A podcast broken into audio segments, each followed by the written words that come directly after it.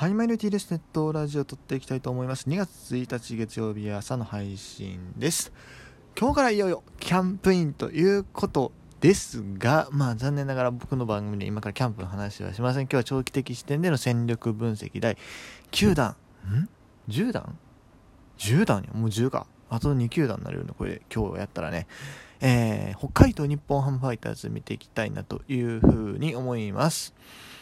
えー、日本ハム、このオフですが、まあ、ドラフトの以外の補強で言うと、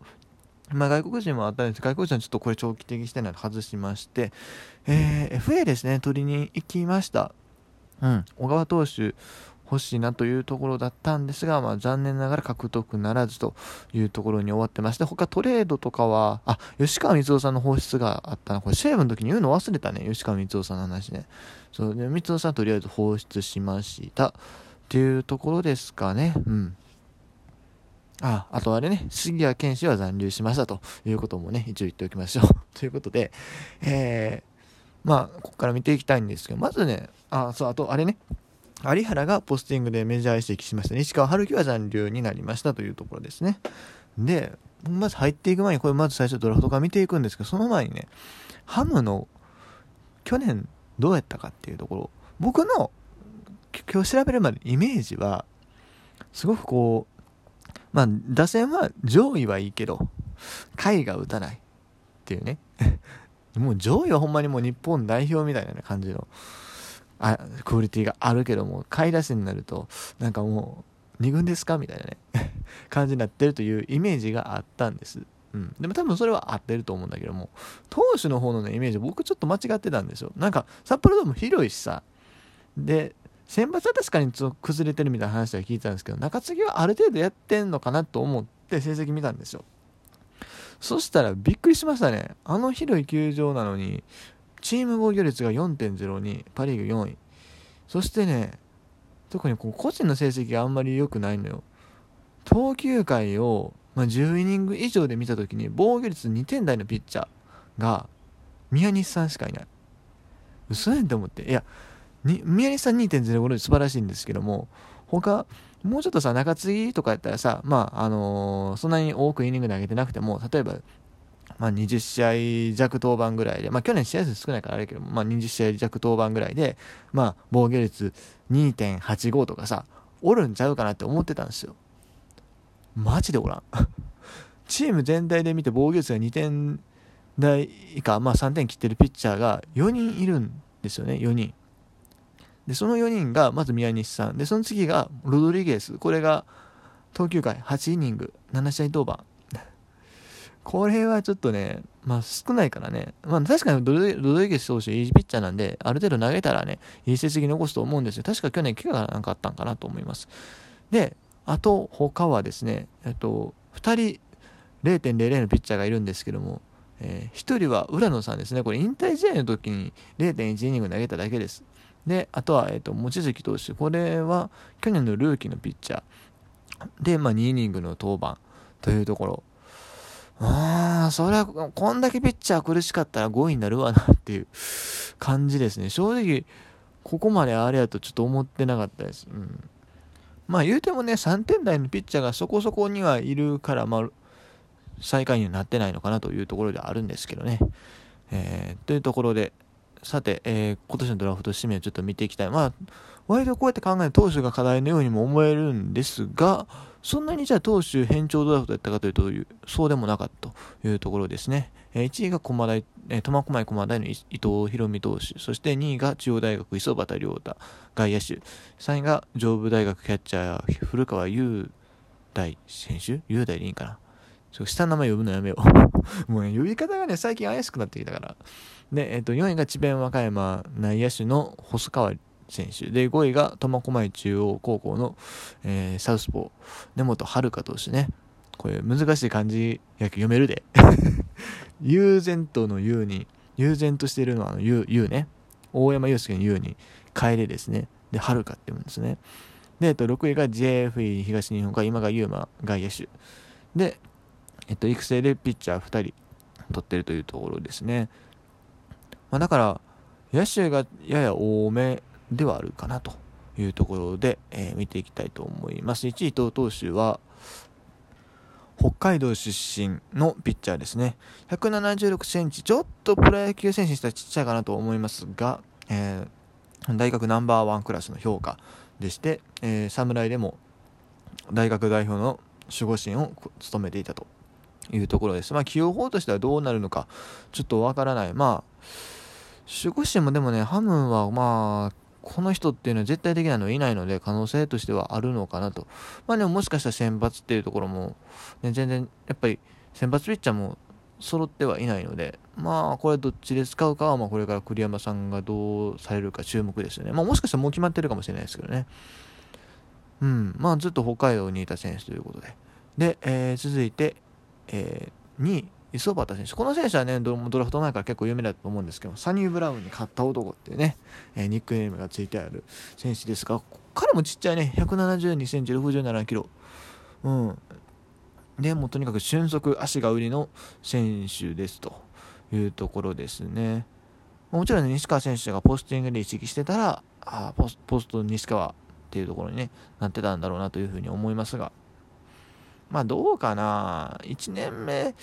僕ね、1年目磯端選手2軍で使うんちゃうかなって思ってます。ちょっとなかなか非力なんで、まあ、バッティング自体はそれなりにいいんですけども、非力なんでね、ん、わざわざ今1軍で、1軍で確かにおったらダイソー要員でバンバン使えると思うんだけども、多分それをやっちゃうとダイソー止まりの選手になる可能性が高くなってくるんですよね。で、スタメンで今から出れるほど打力があるかっていうと、どうかな、まあ、わかんないですよ。あの、プロとアマチュアで全然違うんで、こう、アマチュアでは打てんかったけど、プロになると急に打てるようになる選手も稀にいるので、うん、源田とかね、西武の源田とかそうだったんですけども、いるんですけども、まあ多分下で育てんちゃうかなと思ってます、僕は勝手にね。これ西川選手がもし、今年、ポスティングで移籍してたらね、ちょっと分かんなかったですけどね。で、3位が、え、上部大学のキャッチャー、古川選手、右投げ左打ち、182センチ、86キロ、がっちりしてますね。うん。えっ、ー、と、強肩強打の大型保守というところです。うん、これはね、僕結構期待していいんじゃないかなと勝手に思ってるんですが、なるほどね、もともと結構ドラフト1位、1位、1候補ではないかな。でもまあ2位には、2位までには示されるやろうと言われてた選手だったんですけども、こうドラフト3位で取れたというところでね、もうね、結構ね、こういう選手ってなんか体制っていうか、ある程度活躍するイメージがあるんですよ。こう、ドラフト時の評価高かったけども、実際指名されたら、あの、思ったより下の順位やったっていうキャッチャーが、割と時間をかけて、それに育ってるイメージがあって、これまあ、あの、阪神の梅野と中日の木下のその印象のあれなんですけども、梅野なんかももともとドラフト1、候補って言われてたところが、まあ、いろんな事情があって、まあ、多分身長が低いとか影響したのと、他のキャッチャー欲しかった球団がですね、えー、桂伊織とかね、あの、そういう他の選手に流れたっていうのもあって、4位で阪神が取れたと。で、まあ、その後ちょっと少年とかね、試合には出てたんですけども、まあ、時間はかかりながらも、えー、今こうやって絶対的正捕手になって、絶対、まあ、矢野さんの評価があれなんで、絶対的ではないですけども、まあ、リーグを代表するようなね、キャッチャーに成長しましたし、えー、あと、それからまあさっきも挙げましたけども、木下選手も、もともと、えー、ドラフト1候補の社会人キャッチャーやったと思うんです確か。それがなんかまあ、ドラフト3位ぐらいかな？で、中日が獲得して、じゃあ初年度から出るんかなって思ってたら全然その最初の方は全然活躍しなかったんですけども、ね、去年になってやっぱり力があるから、うん、ポテンシャルすごかったからこうバーンと伸びてきて。っていうのを考えると古川選手もそのルートになるんちゃうかなと僕は勝手に思ってます。なんか根拠として全然なんですけど。勝手に思ってます。ただキャッチャーはねまあ時間かかるポジションなんで。それでも今のハムの星市場やったらね1年目から出れるっていう可能性も大いにあるかなと思いますが。そして4位、細川選手ですが、これ、智弁和歌山出身の選手ですけども、ほんまにね、あの西川春樹2世みたいなイメージでいいのかなというふうに思います。足が速いっていうのが魅力で、えっと、ショートがメインポジションではあるんですけど外野の経験も割とあるということで、ね、まあでもできればショートでねこう体制してほしいところではありますよね。やっぱりこう今ハムが苦しんでいるポジションの一つではありますし、うん、まあ1年目はさすがに下がメインになると思うんですけどもハムなんで結構こう若い頃からも出やすいと思うしまあ2年目3年目あたりで高1軍で出ていずれねリードオフマンに定着することが期待される選手なんじゃないかなというふうに思います。そして、えっと、5位の根本選手これも北海道出身のピッチャーですと。